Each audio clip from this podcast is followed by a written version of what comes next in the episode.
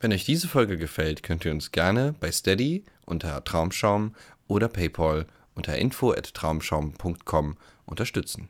Unter der gleichen E-Mail-Adresse könnt ihr uns auch schreiben, uns Anregungen schicken oder einfach nur Hallo sagen. Oder folgt uns auf Facebook und Instagram unter Traumschaum. Viel Spaß!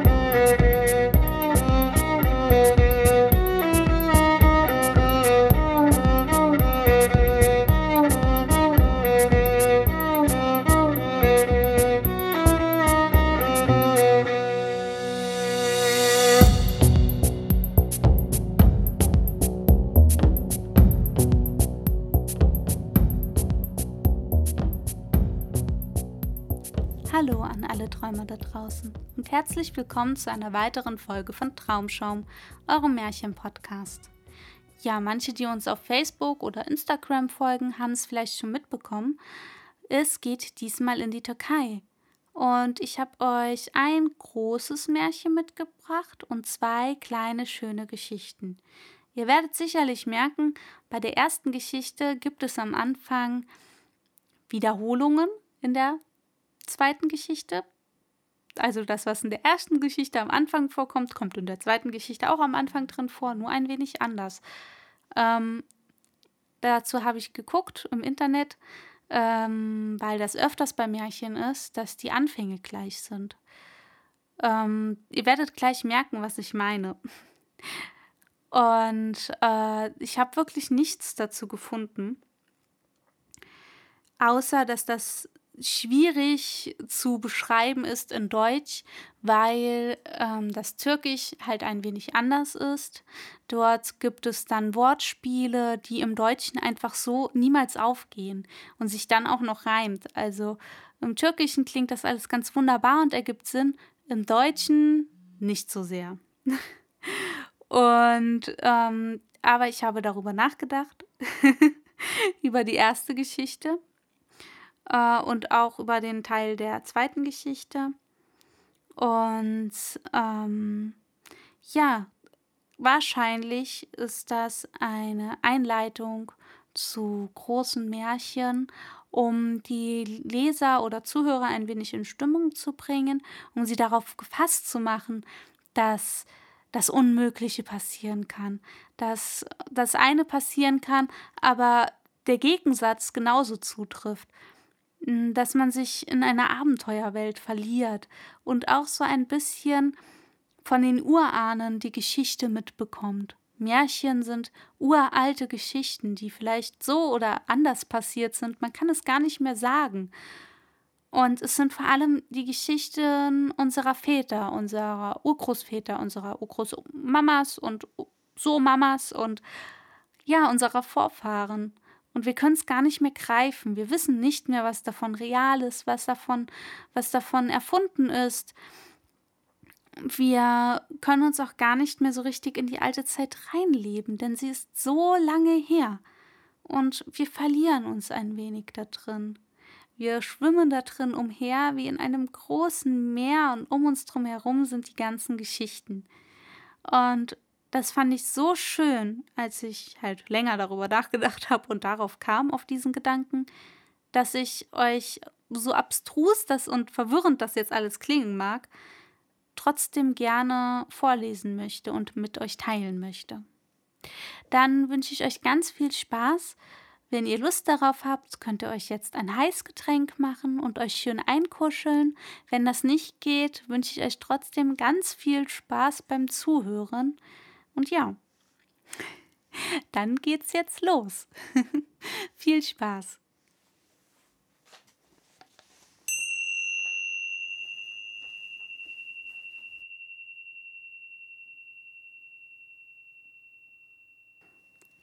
Es war einmal, es war keinmal. Mehr Menschen gab's als Steine an der Zahl. In alter Zeit, die längst vorbei. Das Sieb lag drinnen in der Streu, da die Kamele als Ausrufer umhergingen und die Flöhe mit dem Barbieren anfingen da ließ ich die Wiege meines Vaters knarrend schwingen. Meine mollige Fliege summte und flog hoch in die Luft hinaus.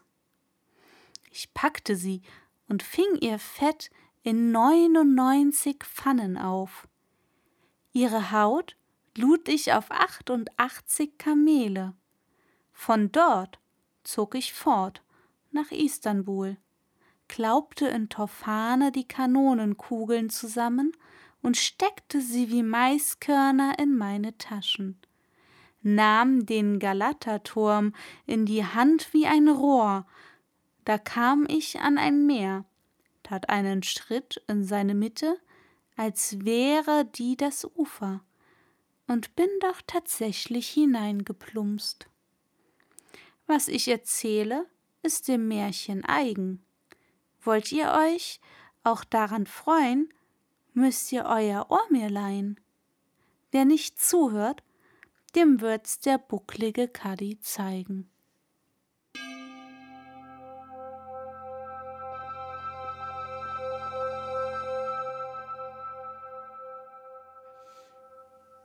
Die Feenmaid In alter Zeit, die längst vorbei, das Sieb lag drinnen in der Streu, da die Kamele als Ausrufer umhergingen, die Flöhe als Händler umherspringen und die Ziegen mit dem Barbieren anfingen, ließ ich die Wiege meiner Eltern knarrend schwingen. Meine Mutter packte die Feuerzange, mein Vater griff zur Flinte. Los, so schnell du kannst, fortgerannt, du an meiner Stelle wärest doch auch durchgebrannt.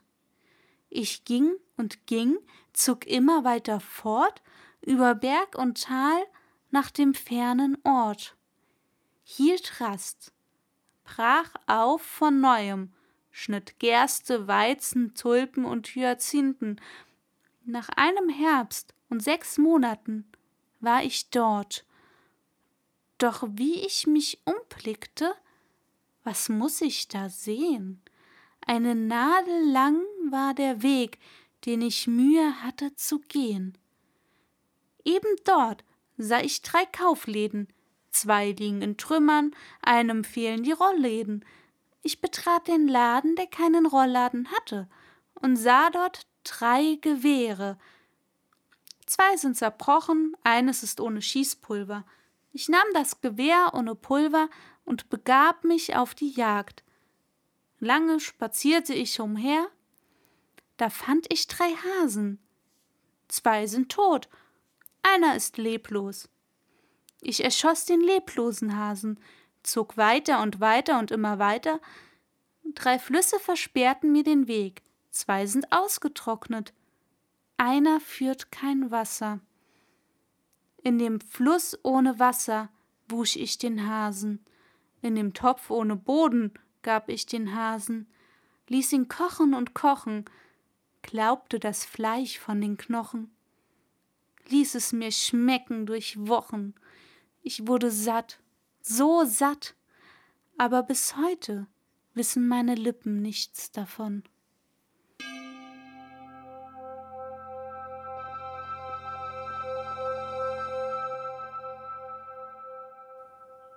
Es war einmal, es war keinmal. Einstens lebte in einem Dorf eine Bauersfrau. Jeden Tag ging ein Jüngling an ihrem Haus vorbei, sah, dass sie eine Schale Milch auf die Gasse goss und wunderte sich darüber. Als er nun wieder eines Morgens beobachtete, wie sie eine große Schale Milch wegschüttete, konnte er seine Neugierde nicht bezähmen und redete sie an. Was gießt du denn da aus? Die Frau trat hinter das Haustor, ohne dem jungen Mann ins Gesicht zu schauen, antwortete sie ihm Na was wohl, das Wasser, mit dem sich meine Tochter die Hände gewaschen hat. Über diese Antwort war der Jüngling sehr erstaunt.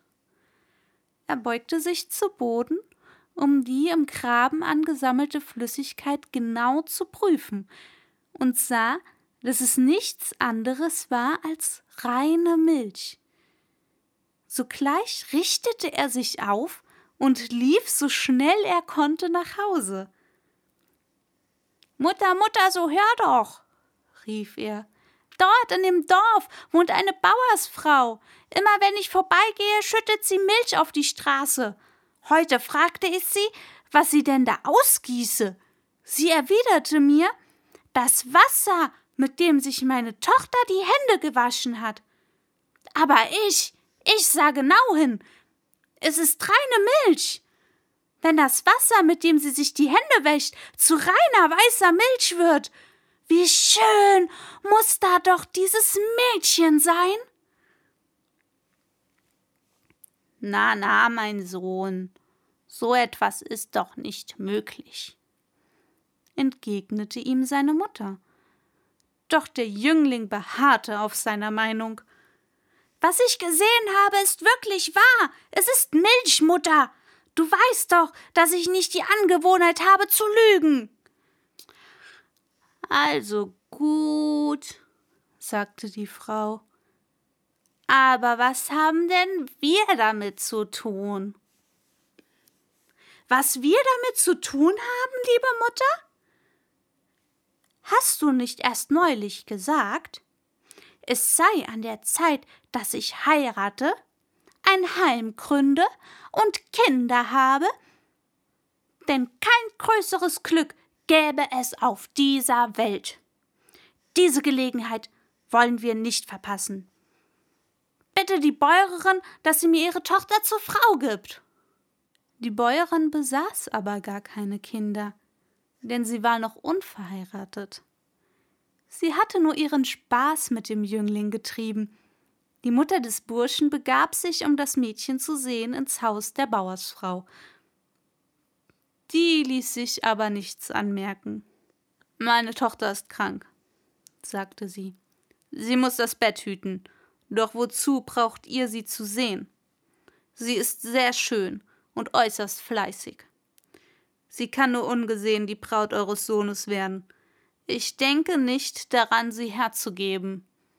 Die Mutter des Jünglings schenkte den Worten der Bäuerin Glauben.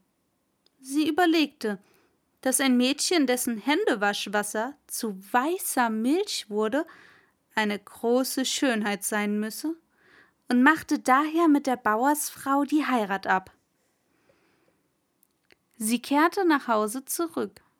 Ohne Aufschub wurde mit den Vorbereitungen für die Hochzeit begonnen, und am Hochzeitstag schickte man eine Kutsche ins Haus der Bäuerin, um die Braut abzuholen. Als die Bauersfrau den Brautwagen vorfahren sah, erschrak sie. Was sollte sie tun? Wen würde sie als Braut in den Wagen setzen? Während sie auf den Ausweg sann, hatte sie plötzlich einen Einfall. Rasch ging sie in die Küche, füllte einen Kessel voll mit Mehl, vermischte es mit Wasser, knetete einen Teig und formte daraus eine menschliche Gestalt. Sie stellte sie zum Trocknen auf, reinigte sich dann gründlich die Hände und ging hinauf in ihr Zimmer, um sich anzukleiden. Als sie schön zurechtgemacht und herausgeputzt wieder nach unten kam, sah sie, dass die Teigpuppe genügend getrocknet war. Sie hob sie hoch und trug sie in ein Zimmer wo sie ihr ein Brautkleid überzog und die Brautkrone auf den Kopf setzte. Zufrieden stellte sie fest, dass die Teigbraut sich in nichts von einer wirklichen unterschied und bestieg mit ihr die vor der Tür wartende Kutsche. Der Wagen fuhr sogleich an. Während der Fahrt zermarterte sich die Bäuerin das Hören wen sie dem Bräutigam als Braut zuführen sollte. Unweigerlich würde nun die Wahrheit ans Licht kommen, und wie stünde sie dann da? Wie sie sich das alles so durch den Kopf gehen ließ, fuhr der Wagen an einem großen See entlang. Als sie sah, dass das Wasser sehr tief war, kam ihr der Gedanke, Sie zog der Teigbraut die Kleider aus und warf die Puppe in den See, ohne dass es der Kutscher bemerkte. Gleich danach schrie sie Oh weh, oh weh, meine Tochter ist in den See gefallen. Der Wagen hielt an. Alles versammelte sich um die Bäuerin, die in einem Fort weinte und klagte. Schnell gelangte die Kunde, dass die Braut in den See gefallen sei, auch ins Hochzeitshaus. Diese schlechte Nachricht betrübte den Jüngling sehr. Gemeinsam mit seinen Freunden eilte er zum See. Sie bauten ein Floß aus einem Baumstamm, borgten sich von den Fischern die Netze und fuhren weit auf die See hinaus, um sie dort auszuwerfen. Um diese Zeit spielten am Grunde des Sees drei Feenmädchen mit einem Ball. Als sie die Fischernetze herunterschweben sahen, sagten sie, wie die Welt wohl aussehen mag, wenn anstelle von Fischen wir uns in diesen Netzen fangen ließen, ob wir dann hinaufkommen? Während sie sich noch so unterhielten, kamen die Netze ihnen so nah, dass sie sie streiften. Die Jüngste meinte, ich halte mich an diesen Netzen fest und schwimm hinauf in die Welt. Lebt wohl! Sie griff nach dem nächsten Fischernetz und wurde von den Burschen, die das Gewicht spürten, nach oben gezogen. Wie nun ein Mädchen schön wie der Mond am 14. über der Wasseroberfläche auftauchte, schrie die Bauersfrau. Das, das ist ja meine Tochter! Das Feenmädchen wurde in die Kutsche gesetzt. Die Bäuerin schmückte sie sogleich mit Brautkleid und Brautkrone. Sie atmete erleichtert auf, denn dieses Mädchen das aus dem See gestiegen war, hatte sie vor einer Katastrophe bewahrt. Die Kutsche fuhr wieder weiter und gelangte bald darauf zum Hochzeitshaus, wo der Braut ein festlicher Empfang bereitet wurde. Vierzig Tage und vierzig Nächte feierte man Hochzeit. Der Jüngling rief seine Frau, um sie zu necken, immer nur Bauernmädel, die Feenmaid fühlte sich aber gekränkt, dass ihr Mann sie nicht bei ihrem Namen, sondern nur Bauernmädel nannte. Sie tat alles, was er von ihr verlangte, aber sie sprach kein einziges Wort mit ihm. Der Bursche sah, dass es so nicht weitergehen konnte.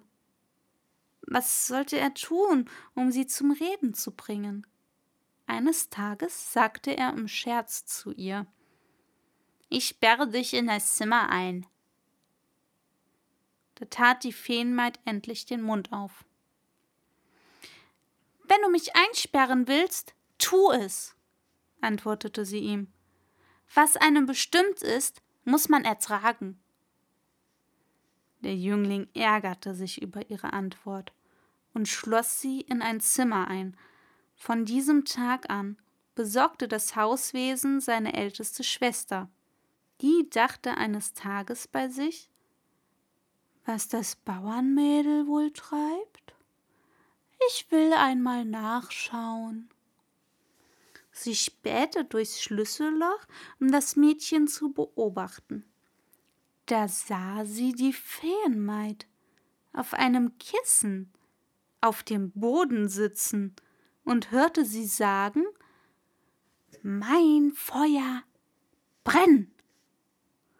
Ein Klappern und Knistern war aus dem Zimmer zu vernehmen, und ein rot glühendes Kohlenbecken kam ganz von allein daher und blieb vor der Feenmaid stehen während die älteste Schwester des Burschen voller Verwunderung zusah, rief die Feenbeid erneut Mein Öl. Komm. Dieses Mal kam eine Pfanne voller Öl und hüpfte aufs Feuer. Kurz darauf begann das Öl zu sieden. Das Feenmädchen hielt beide Hände ins Öl und rief meine zehn Finger werdet zu Fischen und bratet. Alsgleich brutzelten in der Pfanne zehn Fische. Sobald sie gar waren, legte sie die Feenmaid auf einen Teller und schickte sie zu ihrem Mann, dass er sie zu Mittag verspeise. Die Schwester des Jünglings beneidete die Feenmaid um ihre Künste. Was die kann, kann ich auch, meinte sie bei sich und begab sich in die Küche.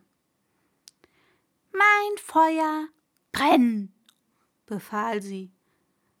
Aber nichts rührte sich. Also stand sie auf, entfachte das Feuer am Kohlenbecken und stellte es vor sich hin. Da das getan war, rief sie Mein Öl, komm! Wieder rührte sich nichts. Sie erhob sich, goss Öl in die Pfanne und setzte sie auf das Kohlenbecken. Nun tauchte sie ihre Finger in das siedende Öl und sprach dazu Meine zehn Finger seid ein Fisch, gleich meinem Bruder auf den Tisch. Da verbrannte sie sich alle Finger und stürzte schreiend aus der Küche. Die Leute im Haus liefen zusammen und umringten sie. Sie erzählte, sie habe alles so machen wollen wie das Bauernmädchen. Dabei sei ihr aber die Hände verbrannt worden. Der Jüngling, den es sehr betrübte, dass die Hände seiner ältesten Schwester von tiefen Brandwunden entstellt waren, übertrug nun die Leitung der Hausarbeit seiner mittleren Schwester. Die Feenmaid holte eines Tages Wasser aus dem Brunnen im Garten. Des Jünglings Schwester saß am Fenster und beobachtete sie. Der Fee entglitt der Eimer. Aber das regte sie gar nicht auf. Sie riss sich ein Haar aus und hängte es in den Brunnen. Das Haar wurde länger und länger und berührte den Brunnengrund. Dann begann das Feenmädchen an dem Haar zu ziehen und beförderte den Eimer wieder nach oben. Die mittlere Schwester des Jünglings missgönnte der Feenmaid ihre Fähigkeit. Das kann ich auch, dachte sie und ging hinunter in den Garten. Sie trat an den Brunnen und ließ den Eimer hineinfallen. Um ihn wieder hochzuziehen, hängte sie ein Haar, das sie sich ausriss, in die Brunnenöffnung. Aber das Haar wurde nicht länger. Nun steckte sie den Kopf hinein und beugte sich recht weit vor, damit ihre Haare bis auf den Grund reichten, doch da löste sich ihr Fuß vom Boden. Ihre Hände fanden keinen Halt. Sie fiel vornüber in den Brunnen und ertrank. Nach diesem Unglück, das seiner Schwester zugestoßen war, ging der Bursche zu seiner Frau und beklagte sich. Du, du bist schuld daran, dass die Finger meiner ältesten Schwester verbrannten. Nun ist auch meine mittlere ertrunken. Warum führst du dich so auf? Wenn du die Absicht hast zu sprechen, so sag etwas, sonst lasse ich dich nirgendwo hin. Ah, wie du willst, gab ihn die Feenmaid zur Antwort. Da sie kein weiteres Wort verlauten ließ, ging ihr Mann wieder. Aber er war sehr wütend auf sie. Nun musste notgedrungen die jüngste Schwester die Haushaltsführung übernehmen.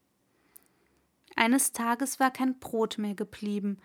Die jüngste Schwester ging im Haus auf und ab und redete vor sich hin. Was sollen wir nur machen? Dass das Brot rechtzeitig fertig wird. Diesen Worten entnahm die Feenmaid, dass alles Brot aufgegessen war. Sogleich krempelte sie die Ärmel auf und rief Backofen, komm! Ein Poltern und Krachen, und dann stand mitten im Zimmer ein riesiger Backofen. Als die jüngste Schwester diesen Lärm hörte, wurde sie neugierig und beobachtete heimlich, was das Feenmädchen tat. Nun sagte die Fee Mein Feuer? Brenn! Gleich darauf loderte im Backofen das Feuer. Die Feenmaid warf einen Blick darauf, dann rief sie Backteig. Komm her! Es klapperte auf dem Boden, und ein breiter Backtrog bewegte sich auf den Backofen zu und blieb vor ihm stehen. Die Fee zog schnell ihre Kleider aus und sprang in den Ofen. Mit ihren Haaren kehrte sie die Asche auf die eine, das Feuer auf die andere Seite und stieg dann wieder heraus. Sie nahm Teig aus dem Trog, formte daraus Brotlaibe und schob sie in den Ofen. Es wurden sehr viele Brote. Sobald sie knusprig braun gebacken waren, schickte sie sie zu ihrem Mann. Die jüngste Schwester, die durch das Schlüsselloch alles mit angesehen hatte, war sehr neidisch auf das Feenmädchen.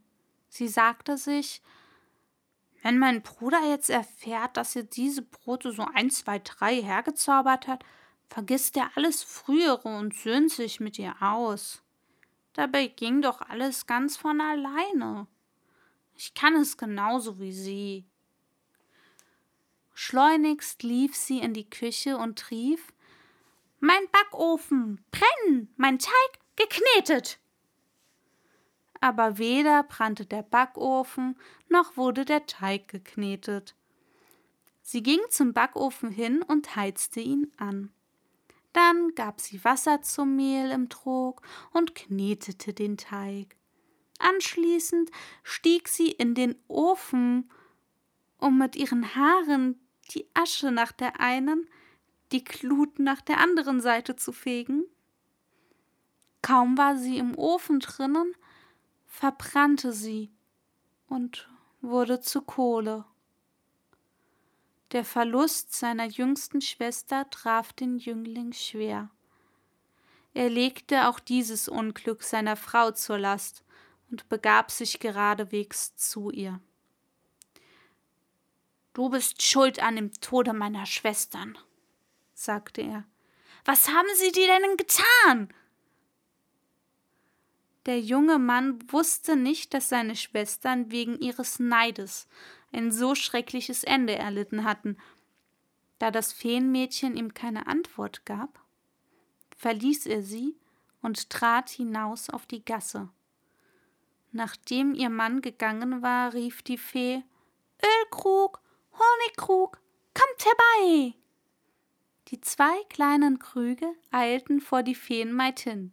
Die sagte meine kleinen Krüge, ihr sollt euch jetzt auf den Markt begeben und vom Ölhändler Öl, vom Honigverkäufer Honig holen, also Ja, geht nur. Die beiden kleinen Krüge trippelten aus dem Zimmer. Sie traten aus dem offenen Haustor und machten sich auf den Weg. Bald überholten sie den Jüngling, der vor ihnen das Haus verlassen hatte.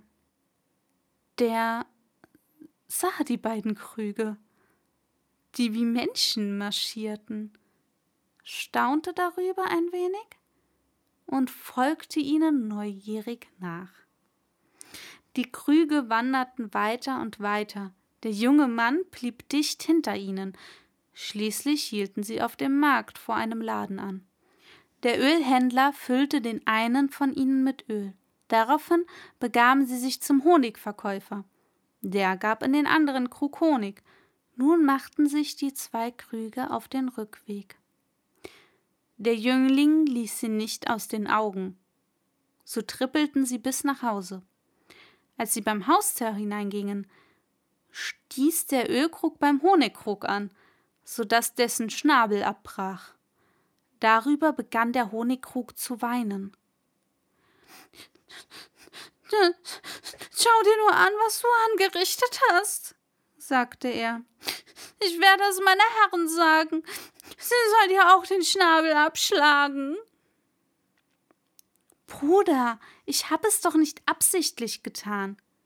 Wenn unsere Herren zum Stock greift, sage ich zu ihr, beim Kopf des Mondvaters, deiner Sonnenmutter und deiner Sternengeschwister schlag mich nicht. Dann rührt sie mich nicht an. Sie trippelten weiter, bis vor die Tür des Zimmers, in dem sich die Feenmaid aufhielt. Der junge Mann war ihnen bis hierher gefolgt. Der Honigkrug trat als erster ein, weinend und klagte. Meine Herren, der Ölkrug hat mir die Lippe gespalten. Die Fee griff nach einem Stock. Gerade als sie ihn auf den Ölkrug niedersausen lassen wollte, begann er flehentlich zu bitten. Feenmaid, schlag mich nicht! Beim Kopf deines Mondvaters, deiner Sonnenmutter und deiner Sternengeschwister, schlag mich nicht! Es geschah versehentlich! Auf diese Worte hin legte die Fee den Stock aus der Hand. In diesem Augenblick betrat auch der junge Mann das Zimmer und sagte Dein Mondvater, deiner Sonnenmutter und deinen Sternengeschwistern zuliebe? Sprich.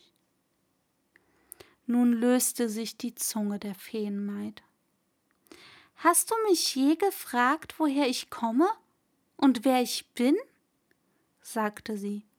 Als Bauernmädel hast du mich verspottet. Selbst wenn ich ein Bauernmädchen wäre, müsstest du mich deshalb verhöhnen?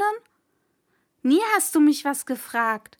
Darum war ich dir Kram und habe nichts mit dir geredet. Du, du warst um Recht, entgegnete ihr der Jüngling. Strafe muss sein. Ich bin bis zum heutigen Tag genügend bestraft worden. Nun ist alles wieder gut. Sag mir doch jetzt, wer du bist und woher du kommst. Die Feenmaid begann zu erzählen. Ja, also wir sind drei Feenschwestern. Und eines Tages spielten wir am Grunde des Sees Ball. Da schwebten Fischernetze hernieder wenn wir uns daran hängen und hochziehen lassen, ob die Welt droben über dem Wasser wohl schöner ist? fragten wir uns. Ich hielt mich an einem Netze fest, sagte meinen Schwestern Lebewohl und schwamm nach oben. Eine Frau schrie. Das ist ja meine Tochter. Sie setzte mich in die Kutsche und brachte mich hierher. Alles war schon für die Hochzeit gerichtet und ich wurde deine Frau. Dann wolltest du mich als Bauernmädel verspotten. Das kränkte mich, und ich sprach kein Wort mehr. Außerdem hast du mich noch ungerechterweise in ein Zimmer eingesperrt. Die Eheleute versöhnten sich. Von da an verbrachten sie ihre Tage in Liebe und Eintracht. Sie lebten in Glück und Frieden. Das Gleiche sei euch beschieden.